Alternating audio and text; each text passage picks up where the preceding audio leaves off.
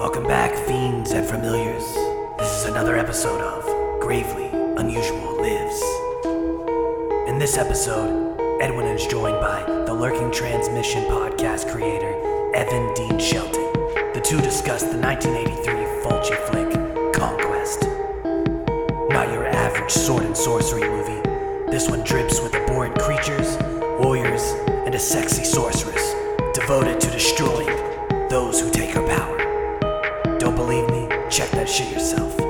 Or in the meantime, listen to these two explore the elements of a forgotten genre lost somewhere outside of time itself. And ask yourself, are you unusual?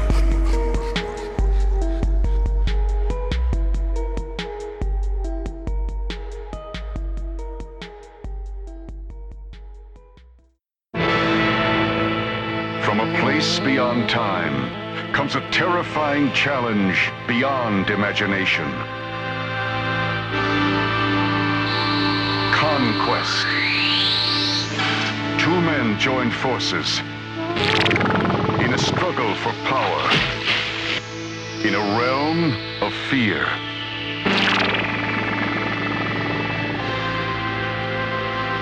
Conquest. An act of courage conquer the Queen of Darkness.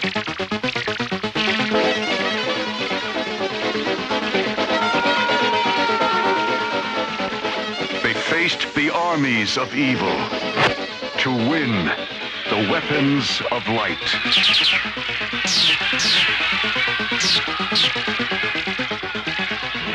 Feel the power. Accept the challenge of conquest.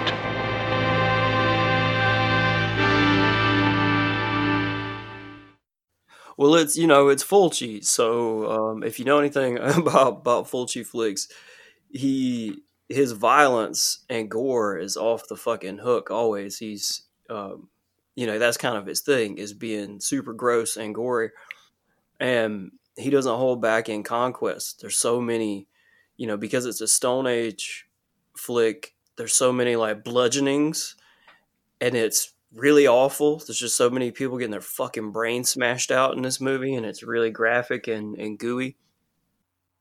I've I've had some really uh cool experiences with the movie.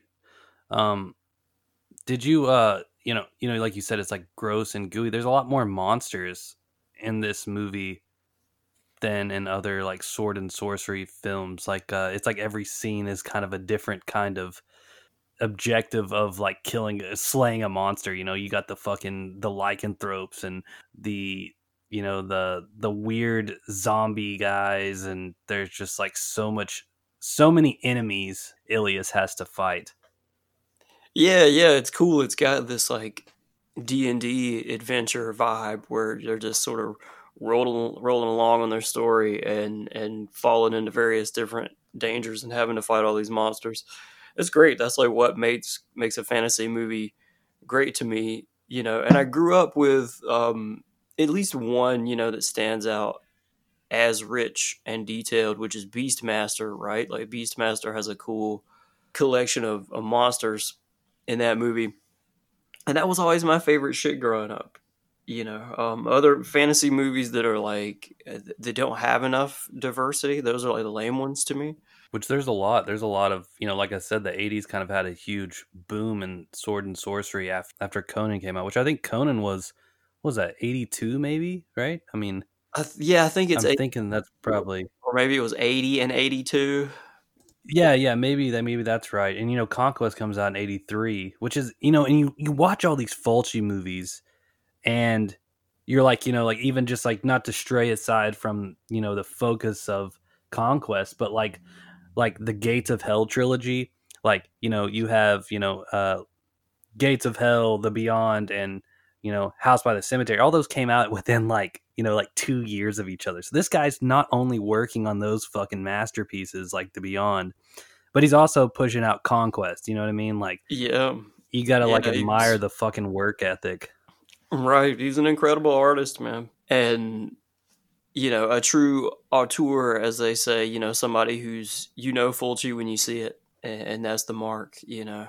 and he, he puts his stamp on all these movies in a, in various different ways. I mean, um, House by the Cemetery and really and the Beyond too both have that like always fogged out kind of super otherworldly, unreal feel to them, and every single daytime shot in Co- Conquest is so fogged out that you're like, where Foggy, dude. There's so much fucking fog. yeah. Yeah. it's crazy. And they shot.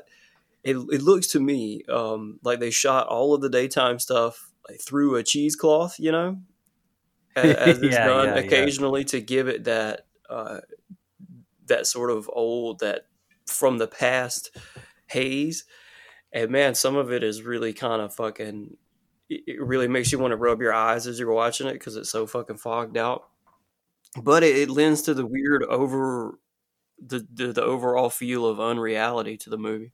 Yeah, yeah, exactly. Yeah, the unreality, man. It's like definitely it has this just mystique about it. I okay, so I I, I first heard about this this movie maybe, you know, a couple years ago. I, I was reading through a magazine called Evil Speak. It's like an underground horror magazine. It's really cool. Um, and there was an article in there about conquests and I started reading and I was like, holy shit, this movie sounds awesome. And they talked about the fog. Like the whole movie is just covered, shrouded in fog. You can t- barely tell what's going on Yeah. sometimes.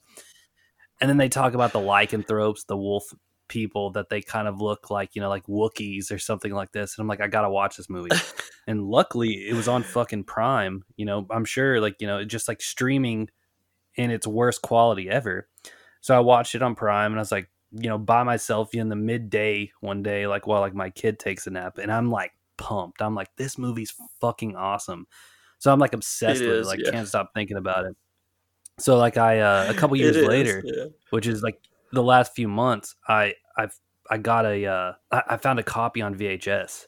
So I was like, I'm gonna I have to snag. Oh, this. So I sweet. snagged it for like twenty bucks, and the VHS like folds out. It has like a fold out like bottom. You, you can tell like it was probably barely pressed in the U.S. So I mean, it's like pretty mint condition. But um, I hooked up my VHS Very cool. to my uh my, my VCR to my projector and I had like a screening just for myself outside. You know, I was like, I'm gonna watch this movie by myself outside. Nobody likes this movie, nobody cares. But I invited my buddy over and he's not like super horror, you know, obsessed or anything, but you know, he always takes my recommendations. He came over and we watched it, man, and then we had a fucking blast and we just like, you know, you, not only did we actually enjoy the movie, like it's as entertaining as hell, but it's funny because it's so there's some very goofy parts like No doubt, yeah. just the fact that you know like okay there's a part where like even though his name's his, his name is titled as Mace it sounds like they call him Mark in the movie they call him Mark I always, Yo, thought I can't Mark. figure out his name because yeah yeah yeah yeah, it's, at it's times I thought they were saying I thought they were saying mate like with a T, and then I thought they were saying makes. I don't know how it was spelled, but I thought they were saying makes, and I'm like, man, I can't figure out this dude's name. I just call him Rock Chucks because yeah he was yeah, whipping them yeah, fucking yeah yeah stone chucks around and kicking ass. Well, there's a part where they walk into the cave and he's, you know, he's got the, the animal that he's going to give to him and he's like, "Oh yeah, he's like uh he's like I've had her. You can have her if you want." Just talking about he's like, "You can you can bang this girl if you want. Like it's no big deal. Like right? I'll just share Yeah. it with you. Like, you know what I mean? Like yeah, Stone Age mentality. yeah, yeah, exactly. Prehistoric caveman just, you know, and it just like you know I, i'm sure nobody has ever watched it and been like you know like oh fuck this movie dude fuck them and fuck th- how they you know portray things you know but like this was 83 i'm sure fulci could give two shits you know what i mean Yeah, come on, yeah. And the whole movie really is um you know, as as goofy as parts of it are, um inadvertently, it's not meant to be goofy. It just is from time to time. But uh as goofy as it is, it's still the the entire movie I feel like does such a great job of portraying like the savagery of such an era and setting. You know, it's just so many people's fucking brains getting smashed out and uh, scenes of them butchering animals, you know, and, and talking about the relationship between humans and animals. And then, you know, towards the end, uh, spoiler alert, if you haven't seen it, not that we've given a fucking synopsis or anything, but um, towards the end when the the main guy when Ilias dies and um, Stone Chucks fucking burns him on the fire, and there's just that gratuitous long scene of close ups of his flesh burning away from his bones and shit. It is like, oh, we don't really have to see him fucking cook like a goddamn ham over this fire, but all right, Fulci, go for it, man. And all of that just sort of highlights how goddamn grim and savage things are in this world. Yeah, yeah, definitely. Yeah. Uh well, you said the relationship between animals and man as well as the the god that they're worshiping is Kronos, you know, time. There is just this whole primitive nature to it and you know uh Ocron, which I think Ocron is like the coolest villain if I've ever seen one. Like totally naked, got a gold fucking yeah. scary mask. You know what I mean? She's like copulating with like a snake on like some fucking drugged out trip to get a vision. That shit was awesome. Let's hold on. Let me set that scene up for the listeners who haven't, who may not have seen this shit. So yeah, she's like this fucking demigod who's this ultimate smoking babe with a perfect body who has like this gold face mask, this total, this full face mask on, and like her and the werewolves are fucking taking mouths full of this dope and blowing it up each other's nose with this huge reed and getting crazy high. I was like, what the fuck, man? This is awesome. Never seen anything like it. You know, and that's what like a fantasy film is a perfect setup for this these spectacles. You know, these cinematic like put something in my eyeballs I've never fucking seen before, and and uh, my favorite fantasy films pull that off, man. And this goes right up there on the list, even though I only watched it for the first time yesterday. dude but that's what i'm saying like it it this movie spoke to me in ways that a lot of movies can't because you know most some people you know especially now me and you have discussed this stuff a lot is just the current climate of film especially like on film twitter and shit.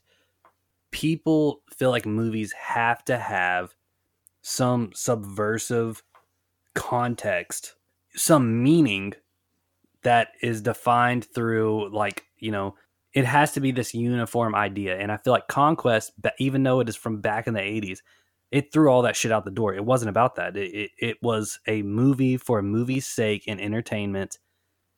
The the producer's goal were to make money but they knew they weren't making a lot you know like they weren't trying to go in there Right. making billions of dollars like a fucking mcu movie. They that they were going in there cashing in on a on hype right, yeah, yeah, because you, you only get that. Um, you, you only get that by being so. Uh, you know, you can only make a billion dollars if you appeal to seventy five percent of planet Earth, and you can't appeal to seventy five percent of planet Earth um, without trying to, without pandering, without making sure everything is as sellable and marketable and as uh, inoffensive as possible. And you know that's just not shit that interests me whatsoever, and it certainly has zero place in a pulp fantasy flick. right. Exactly. Exactly. It's it's it's a niche audience. You know there is certain people that are gonna like it. There's certain people that are gonna fucking hate it. And that's just the bottom line. And yeah, i'm for sure, that was never a concern for fulci. And i'm sure that was never a concern Nah. for really anybody making those movies. That's that's the thing you know and that Right. this movie moved me in that way is that it was very dependent on its special effects and very dependent on its uh, visual aspects. The, the story was really the plot, the moving plot was secondary. It maybe maybe you know Right. third in the aspect of a Fulci movie. Yeah, yeah. Even even for Fulci, this was particularly um, surreal, and uh, I don't know what the word is really for it, but it, it has that like um, uh, like if you'd ever seen, I know you've seen Begotten, right? I've seen parts of Begotten. It's something that I've never seen in full. You know, I just it's kind of like this uh Okay. this kind of haunted movie that I've never actually got to experience. You know, um, right. Well, you know, it's, it's yeah. Well, definitely check it out. Um, but like Suspiria has um is lighter on this feel, but has the same feel. But like the there are movies where, like you said, the plot is way in the background and it's more uh, about the spectacle of things. And if you piece together a, a, a, tight plot out of that, sure. But if you just have fun on the nightmare, you know, or the or the dream, rather in the, the case of Conquest, I think Conquest is somewhat less nightmarish than like Suspiria or Begotten. But they they all have that that feel of um, things are just very surreal, like they are in a dream, and things are kind of like loosely connected and not tightly established, and they just kind of like move from piece to piece. I don't have to have anything more detailed or tight than that in a movie. I mean, I don't I don't mind when movies are really tightly edited and, and paced and scripted out, but that's not like what I sit what I want out of a movie when I sit down to watch a movie. Well, it's interesting about Conquest is that the protagonist, the main protagonist that we kind of root for the whole time, spoiler, dies and then gets replaced by fucking Mark or Mace or whatever in the last fucking 20 yeah. minutes of the movie. Yeah, yeah, in a really fucking super rad ritualistic way. I like I love that well, let me say that it is weird the way your man dies like off screen. The fucking main character gets grabbed by some weird like underground enemies, pulled off screen, and then the secondary hero finds him decapitated and you're like oh shit really and then yeah he, he is dead and then like he's done. He's gone. And then from beyond the grave he's like you know paint yourself down in my ashes and carry my spirit and take the magic bow and all that shit. And i was like this is fucking cool as hell. But but as a as a as like a structure of a story it goes against everything that is in the rules. Like you don't you can kill off the protagonist you know you can kill off the protagonist but you totally change direction because the the conflict of Ilias is never fucking solved like he loses the whole time. Right. You know, he's trying to yeah. go on his quest for manhood and, you know, his his rite of passage. And he's done. And this outlaw, this fucking roamer prehistoric caveman, Mark or whatever, is he's the one in the end who never really he doesn't really do anything different that he's always done. He's always been that guy that gets into these situations and he's kind of like yeah. He's kind of like the Conan, you know what I mean? He's really he was really the main character right. to begin with. Right. Yeah. And that's what I like about it. That that's what I love about it. First off, before I fucking forget, I, I feel like it has a um it has the kind of feel that uh classic mythology has, you know, where in, mytholo- in mythological tales, the hero will go down. You know, like Icarus melted his wings when he got too close to the sun. They're like stories about fuck ups. You know. Yeah, um, yeah. And in the case of conquest, I, I love the the theme that it reinforces because this guy Ilias, he he leaves his home where like they have agriculture and uh, society and such, and they're all clean, and um, you know they're kind of like a, a nice re- representation of Cro-Magnon man, like the the next level of primitive human. And somebody among them has goddamn invented a bow and arrow, which is incredible. That's next level technology for these people. And he like goes off for his sweeping journey, and what does he find when he's out there in the wild? Uh, but like an actual badass you know this this true primitive guy who's all dirty and living in the hills and you know has declared himself fucking adversary and even gone so far as to put a mark on his own forehead which i don't know if you know about the biblical connotations of such right? Which are that um, when god cast out cain he, he yeah, marked mark him cain yeah. and which made him an adversary adversary to all and um, so there's some cool connotations there and and long since in biblical mythology cain has been looked at as uh you know his brother's keeper whether he failed or not but that's that's always been used to describe cain and so this guy takes our sort of protagonist Ilias under his wing and takes care of him. This guy with the mark on his head, who's adversary to all, who's the actual badass. And um, and then what happens? Ilias finds that he's he's just fucking too soft, man. He didn't uh, he didn't make it. And the guy who was actually badass enough carries the story through to its conclusion. And I think it just brings home the savagery of conquest. Dude, that is that is very well said. I really think and what what really like draws me to the idea of sword and sorcery as a whole is that there are no rules. There's it comes from a time most of these stories are in a time of lawlessness. You know what I mean? It's almost similar to a western almost. Even I always thought conquest you know, it reminds me of this kind of like western attitude. It's a, a, a like a, a roaming lawlessness. There's really no you're drifting through, you know, you don't know what's coming next and there's no one to protect you. There's no laws to protect you and even the even the good guy can lose. You know what I mean? Like, uh, and, and right, I think that's yeah. what's you know yep. the strongest survive. It's kind of this uh, Darwinian aspect, but not necessarily like on the nose, if that makes sense. Right. Yeah. Uh, yeah. It's funny you you say that because now I'm like imagining if if conquest was about like um you know the the first guy in the state to buy a repeating single action six shooter revolver. yeah, yeah, yeah, yeah. Know, and he's just rolling around, aspect. fucking being the baddest dude because he's got a six shooter. Yeah, that's that's perfect. Yeah, that's exactly that's it. That's it, man. That's like uh that's like uh Django with uh Franco Nero. Like he has a all these people are shooting six shooters at him and, and he's holding this coffin behind him the whole movie. And what's in the fucking coffin is a fucking machine gun. You know what I mean? yeah.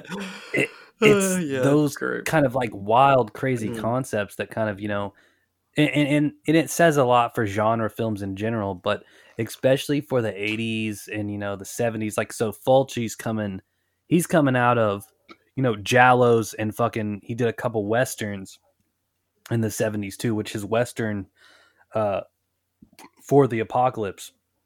Fucking awesome Western. If you've ever seen it, great movie. Um, no, I haven't. But I he, haven't. Dude, you got to check it out. It's on uh it's on fucking Tubi and Prime. I think it's it's you know it's just one of those, you know. Cool. If it's on Prime, no, probably no.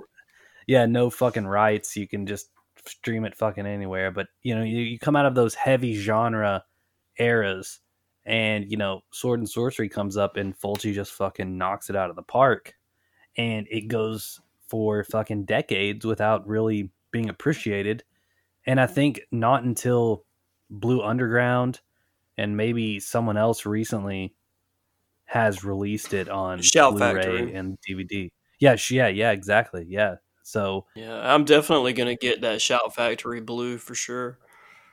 Yeah, yeah, me too. It um it looks fucking awesome. I think there's like some like brand new artwork and shit, which is pretty fucking badass. It's like like we were talking like mythical, like fucking, you know, Greek fucking painting on the front, you know? Very cool. Very cool. Yeah. Uh, what the fuck was I just thinking about? Right. So when you were saying that, you know, even the hero is not safe, and that's sort of like a maybe not the direct hero. A lot of classic pulp stories. I'm thinking Conan in particular. You know, so many cool Conan stories are about him.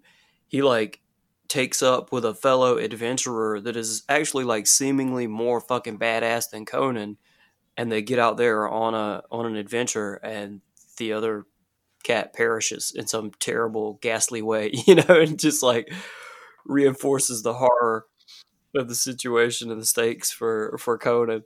But like every badass friend that almost every badass friend that Conan meets goes down. Well and you know Conan stories are so uniform and you know but but every time they're fucking awesome. Like uh, just like you were saying you know the friend perishes. In the movie um you know they're sitting around a fire and you know he asks you know conan who he prays to. And he says crom you know doesn't listen to his prayers.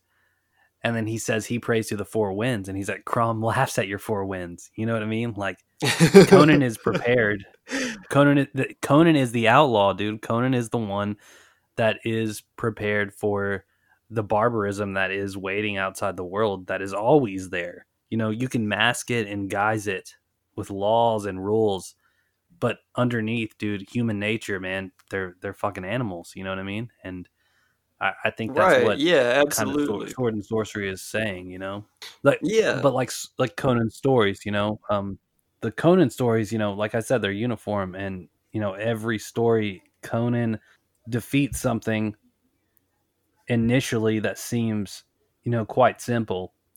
Then he's celebrated, but finds something like in a guise of the civilization that welcomes him, and then defeats whatever is their adversary, but is in the end he's left alone roaming. He never really found he's always never really found a home. He's always roaming in lawlessness. Right. Yeah, yeah, and that makes it akin to, like you said, westerns. You know, um, the sword and sandal genre and, and westerns are so similar, and I think it. You know, it's probably because, especially when we're talking about Conan here. I mean, Howard is a guy who was he was born in the fucking Wild West. You know, Yeah, though, like Texas fucking back then, you know what I mean? Like that's that's a totally different time than, you know, especially what we are, you know, accustomed to. It's it's just such a uh, you know, you consider, you know, Howard as one of those people that kind of basically laid the foundation for the kind of sword and sorcery, you know, sword and sandal kind of plot line, I guess, the whole genre. Right, yeah. Yeah, I mean he's a guy who, you know, his father and his grandfather are are men who who actually lived the full on Wild West experience. Um, and he grew up in a world that was just sort of putting that into the past, but but he still grew up with it.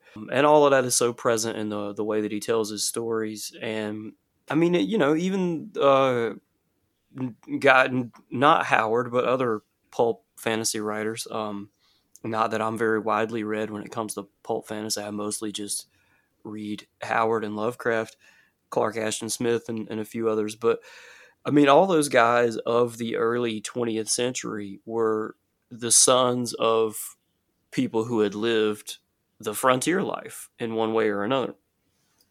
Um, and so all that was still very fresh in their minds, and, and why there was such like high adventure and grand stakes in all of their stories. And Howard, in particular, you know, he stuck to that outsider outlaw vibe because Texas was one of the last great frontiers. You know, even in the early 20th century, Texas was still a wild place.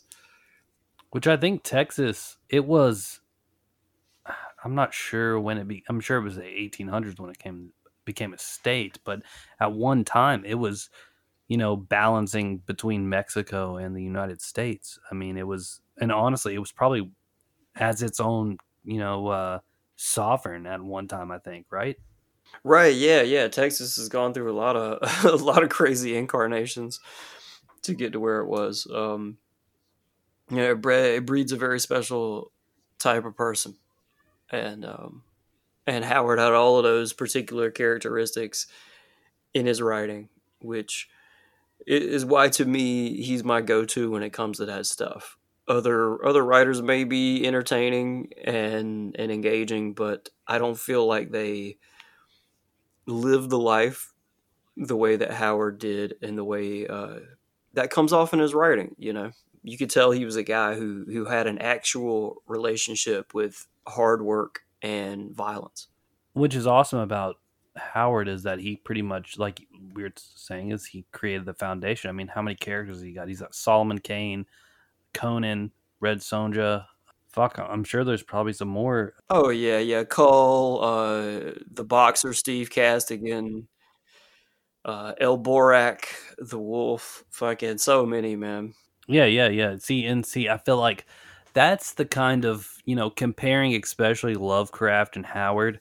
Lovecraft really he could create these worlds and these these kind of you know these gods, uh, Howard could create these people, and I feel like that shows how right. Lovecraft was way more removed from culture than probably he even knew, and that Howard was more immersed in uh, human nature You know what I mean? Uh, being from Yeah, Texas and being someone that really could, could had to avoid isolation. Really, Right. Yeah. A hundred percent. Yeah. He was a guy with his, his hands in the dirt, you know, and, and who, who knew his fellow Texans and was out there living life. Um, at least in his early days, he, I, I, from what I understand, grew more and more reclusive in his, his later years. But uh, he he certainly lived an actual life, a very hardy life for most of his time on our plane. And Lovecraft certainly did not. Lovecraft spent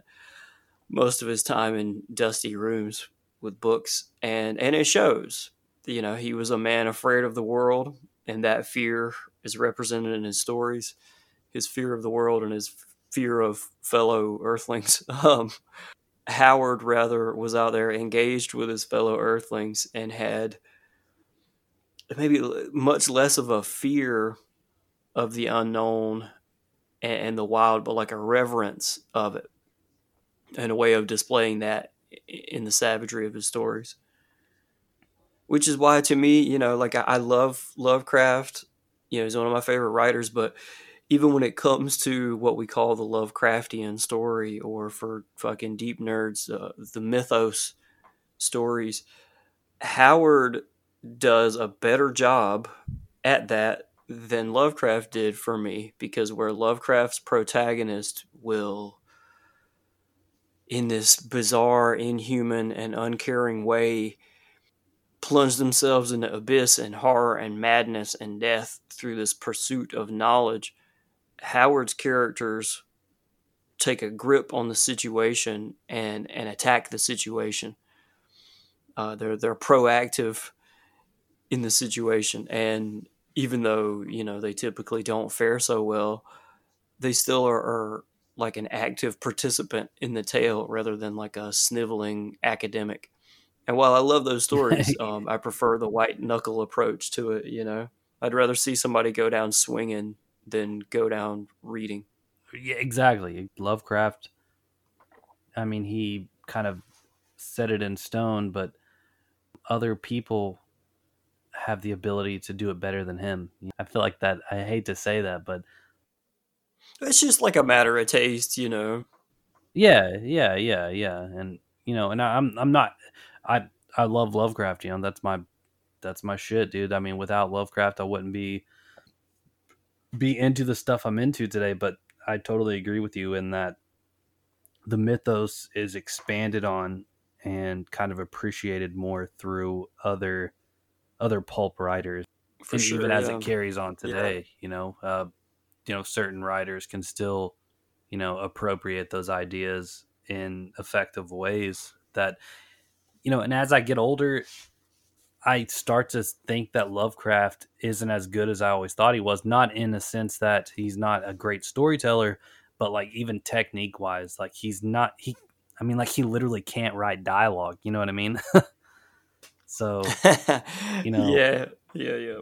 there's yeah. there's more en- engaging ways to you know be immersed in the the mythos Yeah, for sure. You know, and um, I mean, the, the- like I said, it does also come down to taste. I mean, I recently I saw some people, some people uh, amongst the writer Twitter corner of of Twitter that I hang out in sometimes, and and some of these writers were they were talking about quiet horror, and they were um, sharing their favorite like quiet horror novels and such.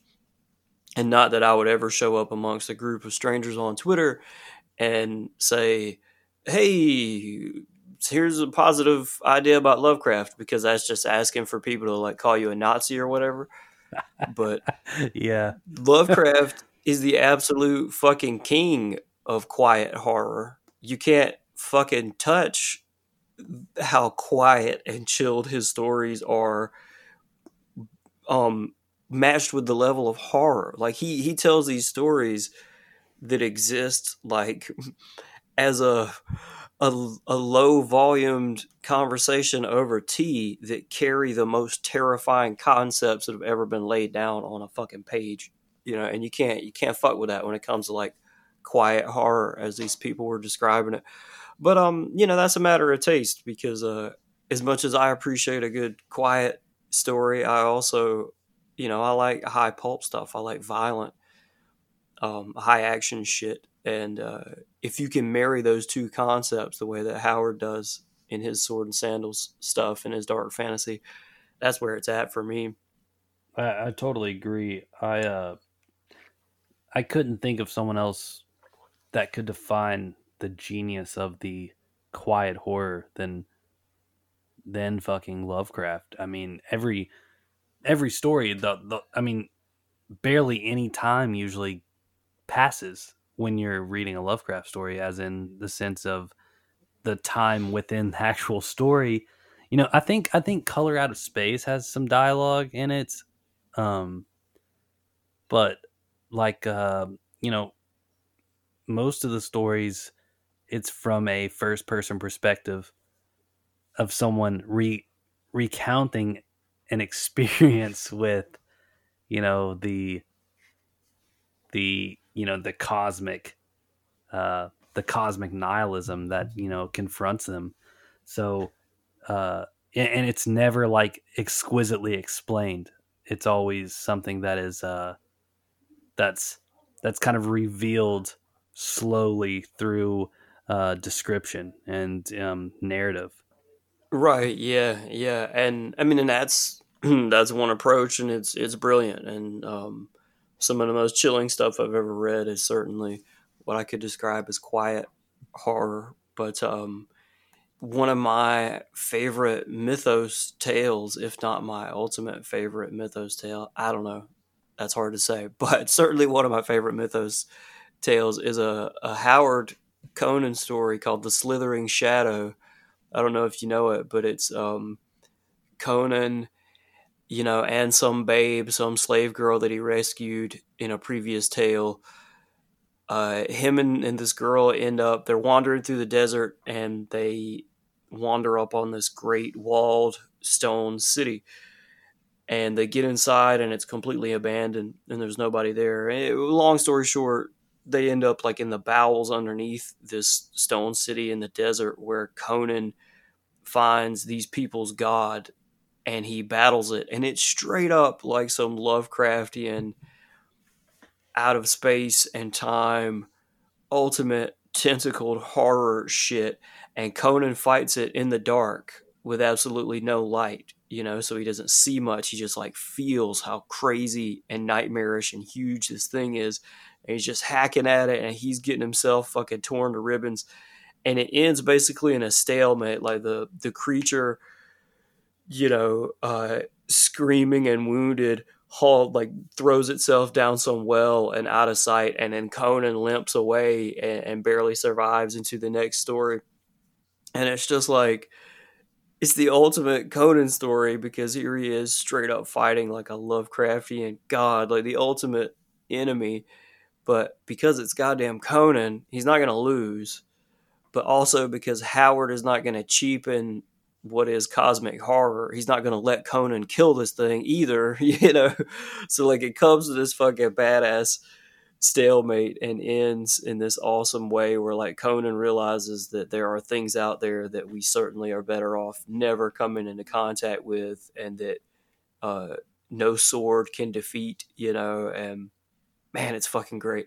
And and that's one of my favorite mythos stories because it it's still fucking cosmic horror because some dude doesn't win because dudes don't fucking win against cosmic horror even when you're Conan the goddamn barbarian. Um, but then it's also still a fucking Conan story because he limps away to live into another adventure. You know, it's fucking great. That sounds awesome because I've never read that story. That sounds super cool because it kind of explains another aspect of, you know, um, Lovecraftian deities as in they exist on multiple realms and that you know conan is from the hyborian age. It's kind of totally outside of space and time already you know what i mean? And that this this god is present within that you know that that setting as well.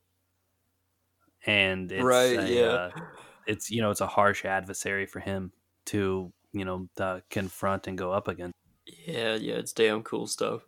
So so in in in the context of you know conquest, uh, yeah. Do you have like a do you have a favorite part or maybe a favorite monster that uh, creature, the special effects in general, just a favorite part Oh, of the movie? Well, I mean, obviously, Ocron, the villain, stands out big time. You know, she's one of the most cinematically arresting things I've seen in a long time. But, um, oh man, I would say the swamp vampire zombie things that attack when the movie goes like full on fucking Fulci, it just becomes like a zombie movie for a minute. That was super fucking cool and and a great set piece and a great battle. A lot of great gore in there. But uh, also the Beastmen, you know, or the werewolves or whatever you want to call them, they were just fucking really cool.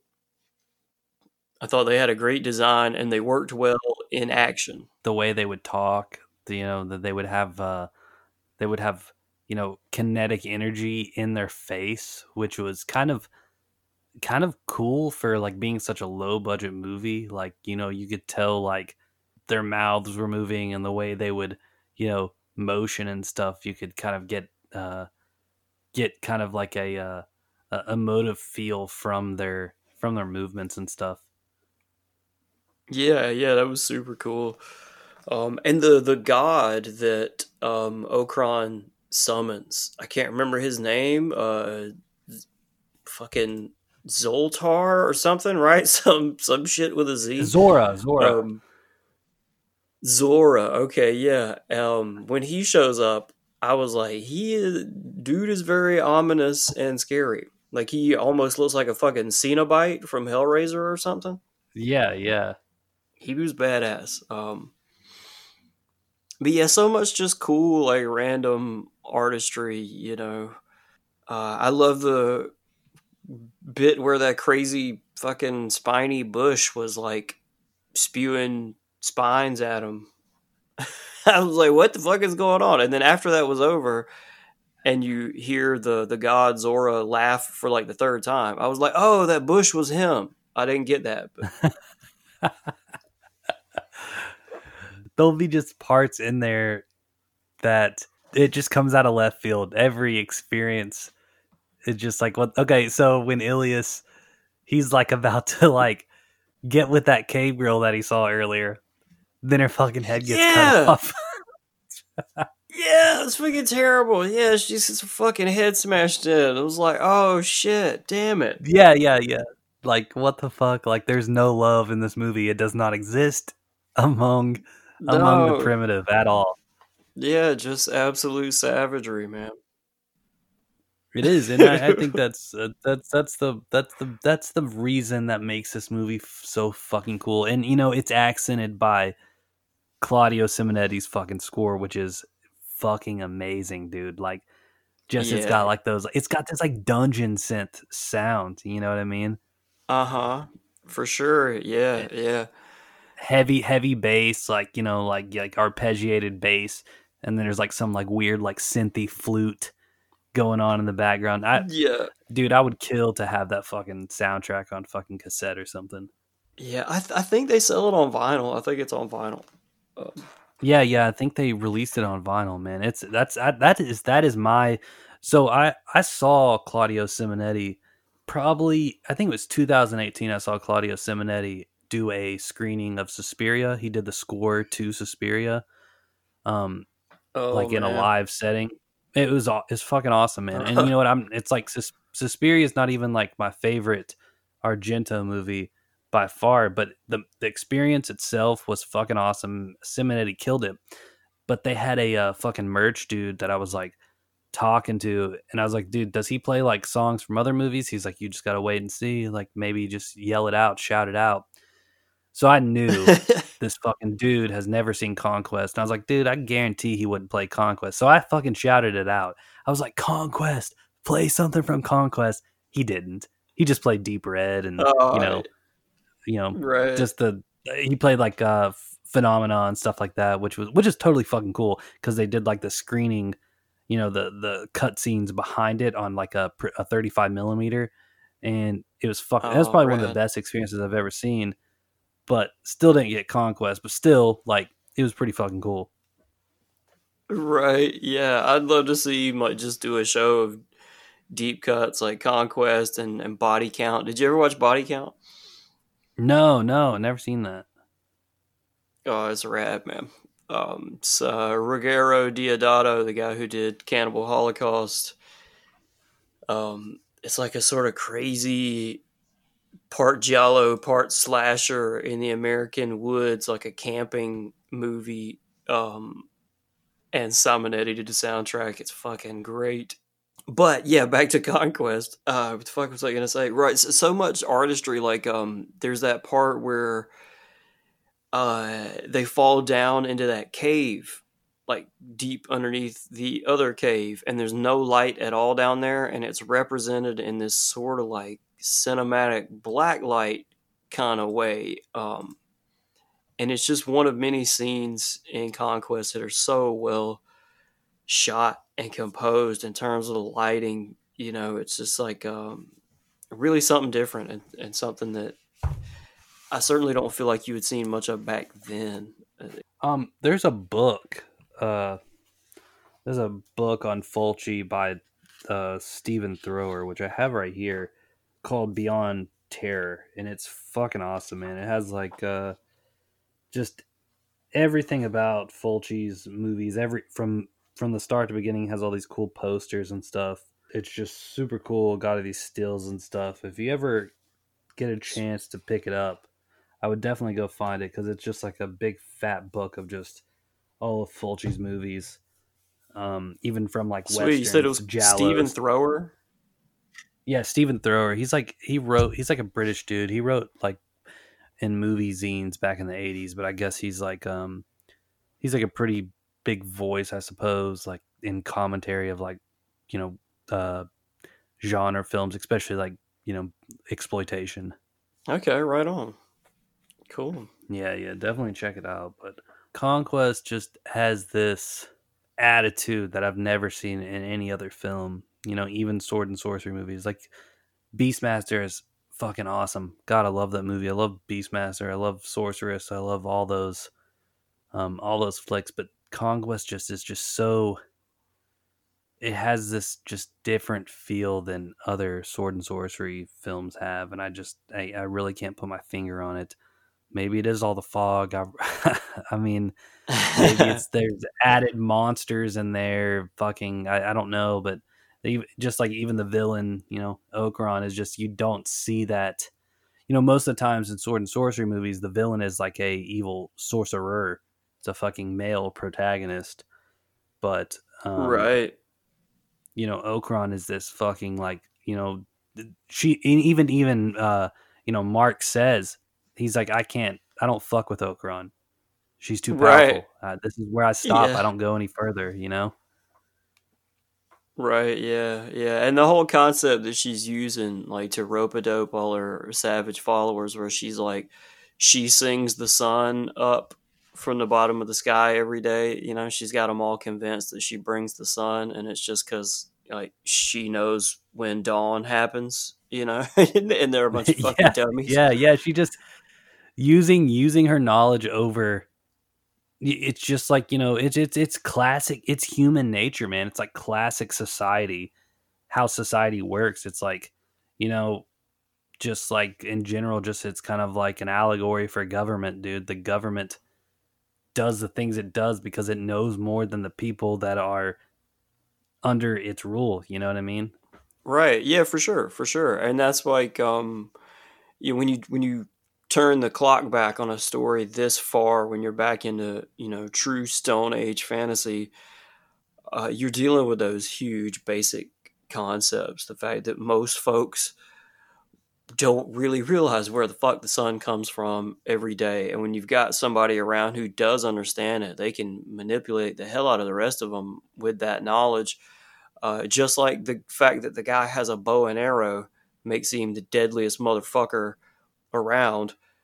And everybody's like, holy shit, this flying weapon which deals death, you know, across the air. And it's like, because they haven't seen one before, because nobody even has fucking metal really.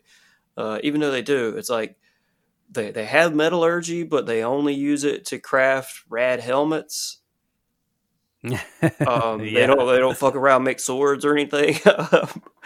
but uh, yeah, it's just like these really basic ideas and technology are putting certain characters into mythological places within the story, um, and I love that kind of shit. I love all of that. I, I'm not sure that Fulci even consciously was aware of those. I don't think he really intended that. Maybe he did. I'm not shit, sure. I bet he did. I bet he did. Yeah, I mean, he was a he was a smart dude. I mean, he was like a fucking doctor before he became a filmmaker. You know what I mean? Really? Yeah, he was a physician, man. He was um, I think he quit because he didn't like the way that one, like the head of the hospital was talking to him. So he's like, you know what? Fuck this. I'm out. you know, That's and interesting. he started yeah he started making movies so i mean it's funny because the physician aspect and they even asked them in this interview about like if his knowledge on anatomy you know helped him with the gore and stuff and he's like Right. oh yeah he's like but but it wasn't really like the same like it was something that he kind of it wasn't because of that it's just something he exaggerated upon you know what i mean Right, interesting. You know, like how Tom Savini was a um, war photographer in Vietnam, and so he saw a lot of just like that. That's that. Yeah, that's exactly it. Yeah, interesting, man. I didn't know that. Yeah, that totally makes sense. Yeah, yeah, yeah. Which I mean, he's very body driven. I mean, um, I mean, I don't know one movie where there's not a body aspect. Even like in that movie uh, for the apocalypse, there is this like, there's a, a birthing scene which isn't really as graphic, but there's a baby being born in very terrible conditions. And Oh, yeah. it's like this whole big scene and the baby is born and like brought out in this cloth and it's kind of transitional moment in the film and it's it's pretty cool because it's there's other times where there's blood and knife slicing because there's this psycho like Charles Manson looking fucking cowboy guy um that gets everybody all fucked up on peyote you know what I mean it's just got this whole you know it's got this whole human aspect to it and i think that comes from his knowledge of like i guess uh people and um being more in tune with them as a physician rather than just being a filmmaker or an artist you know secondary interesting. Yeah, yeah, I can see that, man. I didn't know that. i mean i guess puking up intestines and eyeball uh puncturing you know Yeah, that's, That's- his jam. Yeah, that says enough yeah yeah right. Oh yeah. Although I guess there was no eyeball puncturing in Conquest. I don't think. I kept waiting for it, and I was like, no, nowhere. Interesting.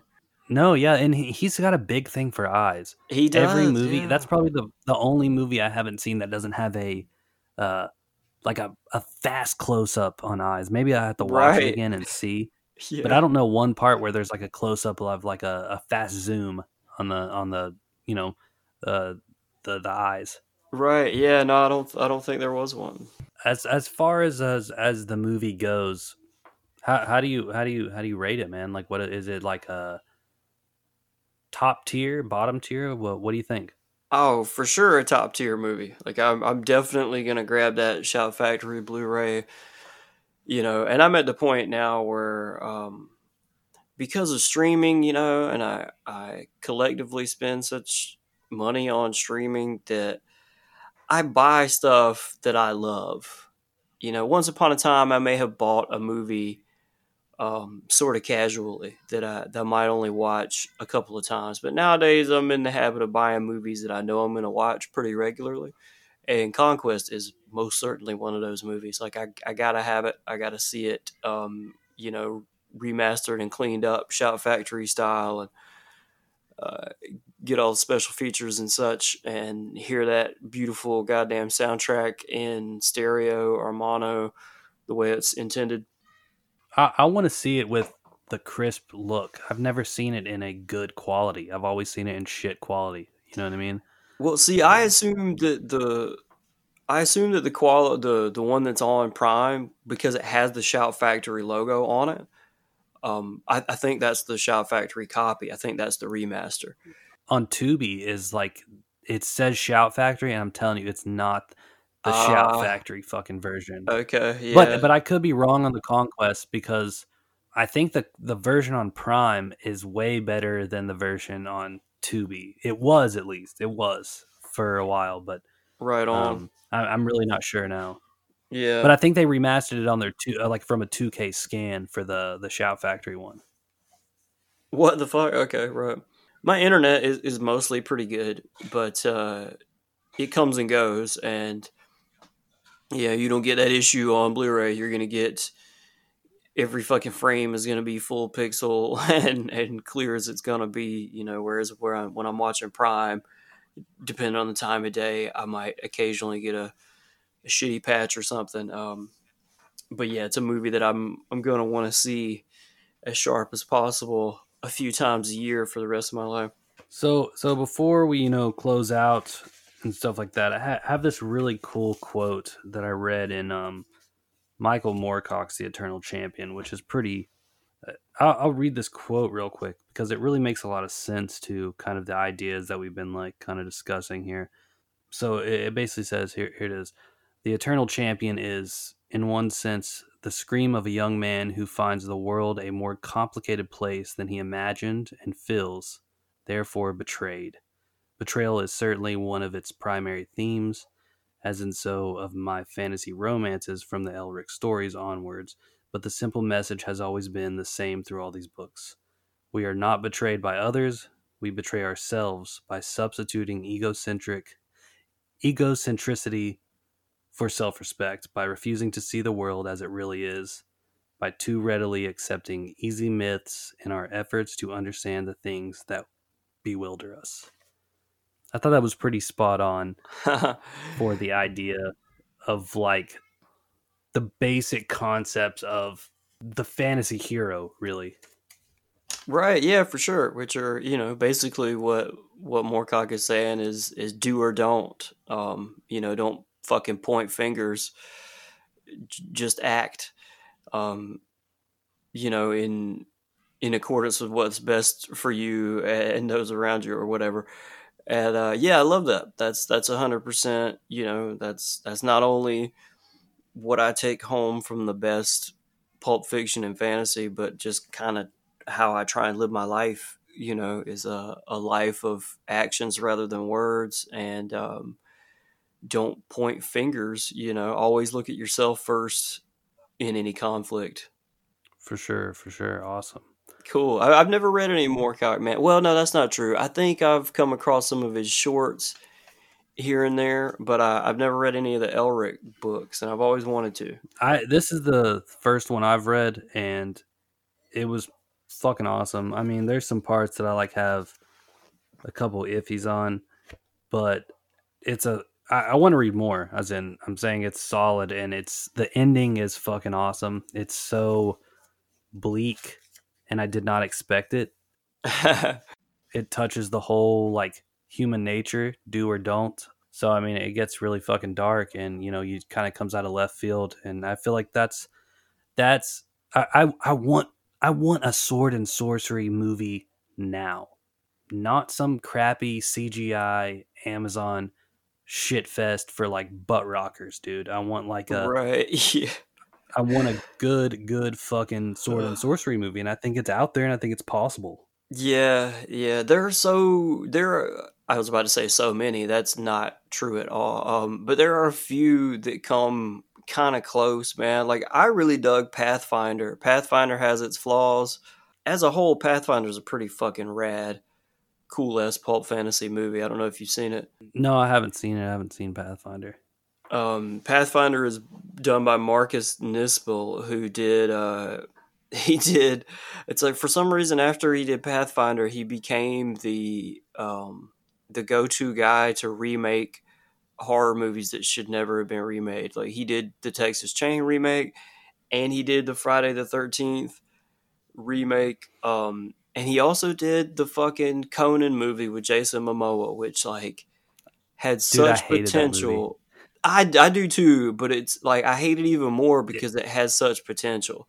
Like the There was so many cool parts in the movie. yeah, so many cool like, parts. You know, like the cult sacrificing the end. It reminded me of uh, it reminded me of like uh like the festival or like fucking Dagon, the end of like uh you know Stuart Gordon's Dagon. There was like Yeah. this like sacrificial scene, very very uh very culty and Lovecraftian, and, and ex- not even just Lovecraftian, but just the stuff that the stuff that Conan is made of, and it just it did not go well. It just didn't No, didn't cut man. it for me.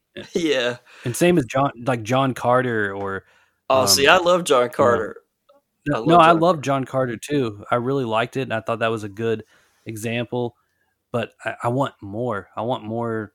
You know, I want more. Um, I want more stuff in the vein of Conquest, or even just the original Conan and you know Beastmaster and those kind of styles. Uh, I feel like Headhunter was the best kind of example of that, especially. But I mean, it had its flaws too because it was such a singular it, it was a little more a little more like lord of the rings tolkien ish rather than being uh being conan like i suppose Right, yeah, a little more like high fantasy, as they say, than Yeah. than sword and sandals or sword and sorcery. Yeah, but Yeah. it definitely had its horror in there it was definitely scary it definitely had good parts but it was a little too fuck man it was a little too like just too human it was too like in time it was too uh too close to human nature and i'm not saying it's a bad thing it was definitely a badass movie i fucking loved it but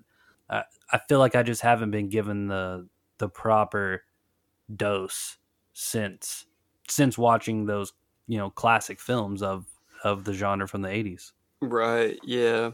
It's tough, man. It's like um I used to be chummy with somebody who's a pro choreo fight choreographer um and she worked a lot on Game of Thrones and she works on a lot of video games and stuff. And her deal is um so she gets hired for being like one of the world's foremost medieval martial artists and then she shows up to work on these projects and they fight every single one of her ideas about realism until they become just another lightsaber fight you know and it's like that's not what fucking sword fights look like and that's part of why it's hard to get a fantasy film made on a low budget because people think sword fights look like that. People think you have to like clang swords for five to ten minutes before somebody dies, um, like it's Star Wars, and that's that's not what fucking real sword fights look like. um, you know, real sword fights are quick and ugly and dirty, and you don't fucking bang swords like ever. That's not a goddamn part of sword fighting, really. But um, because that's the fucking idea that everybody has, everybody's like, well, I don't have the budget for a fight choreographer, so I can't make a fantasy movie. And then you get stuff like The Headhunter, which was like a dark fantasy movie without a fight choreographer. So right yeah for yeah, me, as cool as a Headhunter is, it's a damn cool movie. But it's like 80 minutes of me just wanting to see at least one fight. Just fucking, just let me see like one of these fights instead of 80 minutes of you coming home with heads. You know, and I'm like, yeah yeah this doesn't quite hold up for me like for feature length um you know, right and yeah which is it's good that it was so short because yeah it was sure like i mean think about it it was like post his it was post all of the heads that he had found and it really wasn't that's what i'm saying it really wasn't a sword and sorcery movie it wasn't a fantasy movie it was a character from a fantasy movie put into a human situation. Right the only yeah. part that was fantasy whereas the head that he fought he didn't really fight in the end. There was really no good fighting it was just the idea that he could do it. Right yeah.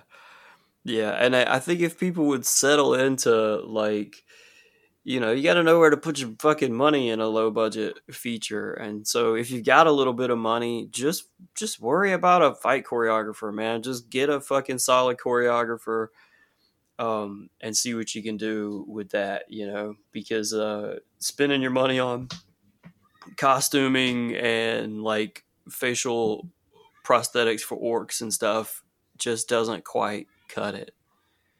Well, I mean, if you look back at all those fantasy movies we had been dis- discussing, there's not really like the greatest costumes either. You know what I mean? Like what they're wearing like a fur, fur pelts and some loincloths. Like, Right. Yeah. Yeah. But there's artistry. You know, like they worked with what they had. Um, if you look at a lot of these sword and sandals movies, it'll be a lot of like a, a dude is in a loincloth with some high sandals, but he'll have a super wicked awesome helmet.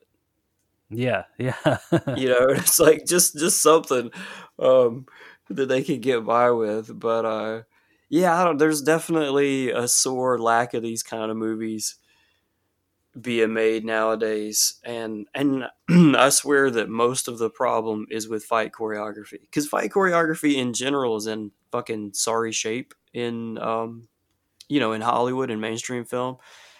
And everything trickles down. I mean, the, the little guys who barely have enough money to pull off their feature, they're looking at their favorite Hollywood movies to see what can be done and how to do things. And when, you know, everything looks like Star Wars and Game of Thrones, they think that's what you got to do.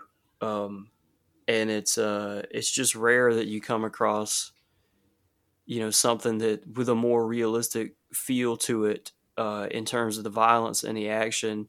I think if like people would really realize what they what they can do in that field, we would see more of these movies. Um, but yeah, I mean, I know that's a hindrance for me personally. Like uh, as a no budget filmmaker, like I would have already banged out some no budge fantasy short in the Georgia woods if I could pull off a fight scene, but I'm just not that confident and don't have the money to find somebody who does. you don't want it to look like a LARPing, you know, meeting and Right. fucking in fucking the the Central Park. You know, you don't want it to look like that. right. And that's And I don't want to fall back on like what I know I can do, which is I mean I can do what Game of Thrones does, which is quick cut a lot of stuff that's shot so damn close that you can't really tell what's going on and make it through editing kind of seem like there's a fight happening. You know, I can do that, but that looks like shit to me. I don't want to see that, you know. I want to see stuff that um that looks like uh, Haywire by Steven Soderbergh, though it's not a fantasy flick. Um, the violence in Haywire is phenomenal, man. It's just like people getting their fucking faces smashed in and people getting shot and uh, but not flying across the street like in a Rodriguez movie and um, yeah. just really grim, understated, realistic violence. And uh, I'm trying to think of a fantasy. Did you like Mandy? I haven't seen Mandy, man. I, I very Oh, much want to see Mandy and Beyond the Black Rainbow, but I haven't seen either.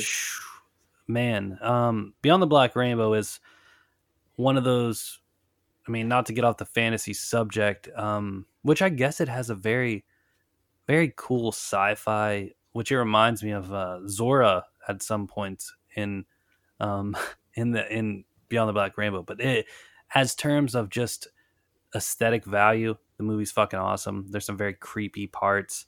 Um, very just, it's a great movie if you if you like the ethereal substance, which I know you do. Yeah, Mandy, choreography wise, there are some fight scenes, man, that and I consider it a- I consider it a fantasy movie. I don't consider it really a horror movie.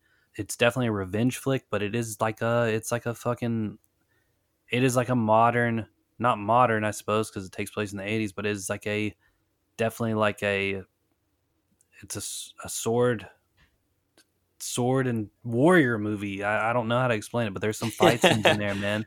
Very good imagery, like uh tigers and fucking you know monsters. It's very it's got that it's got a conquest feel, man. I'm telling you, um, I, I definitely think you should check it out, man. If you if you loved conquest, Yeah. this is this you'll probably like this better because I think it's a lot of people hate it, a lot of people love it. I think it's I think it's a fucking amazing movie. It's one of my favorites. No, I'll definitely get to it, man. I've I've been meaning to. Every time I go to watch it, it's um it's just like a little too long for me whenever I think about watching it. I'm like, oh shit, it's like 2 hours long. I'll, I'll get to it another day or whatever, but um I have been looking forward to it. Uh before I forget, fucking have you seen Nicolas Winding Refn's um Valhalla Rising? No, man, that's like on my list too, dude. Oh, Because yeah, I, I love him as a director, and uh, yeah, I, I totally Yeah. forget to watch that one. I need to watch that one. It's killer and it's got a great handle on like medieval um violence you know the there's no fucking lightsaber sword clanging bullshit in that movie it's just people getting chopped down ugly and quick Uh, did you hear that uh, R- uh, Robert Eggers, I guess, is doing a a Viking revenge movie or something? Yeah, and I expect with his his whole thing, you know, as a filmmaker, is his dedication to accuracy of period or whatever. So I assume he'll show up with some really solid sword violence and and not have a bunch of Star Wars shit going on. I, I can't imagine him doing anything like that. Um, especially just because he's. I can't either because he's so like understated. You know, he's a quiet filmmaker. I would Yeah. say. Yeah. Oh, the, the the movie's called The Northman, which is pretty fucking awesome. Word. Yeah. No, I'm stoked. I fucking love The Witch and I love The Lighthouse even more than The Witch. So. Me too. Me too. Me too. Yeah. So so hopefully we uh, maybe we do have some good stuff coming up, man. Maybe maybe it's out there. Maybe um you know maybe it's just waiting to Perhaps, get yeah. unlocked. I don't know. Who knows? Yeah, I don't know. I've kind of got like some vague hope. Not that this would be a like a grim, realistic, violent thing. It would be a, a super high fantasy, goofy sword clanging thing. But I, I kind of have hope that um, in the next year or so, we're gonna see a decent Dungeons and Dragons movie because the license is so popular and like the mainstream is behind it and they got so many people in hollywood like mover shaker action star type people who play d&d and so if they can't fucking get a decent script together they're not trying Yeah, I remember the movie that came out like what was it, twenty years ago? I think. Uh, oof yeah yeah, I saw it in theaters. I was like so pumped, and I'm I'm never really, I'm not like a huge Dungeons and Dragons person, but I always appreciated the the concept, and you know I've been around people that have um, been um, big fans and players, so that movie Right. kind of sucked.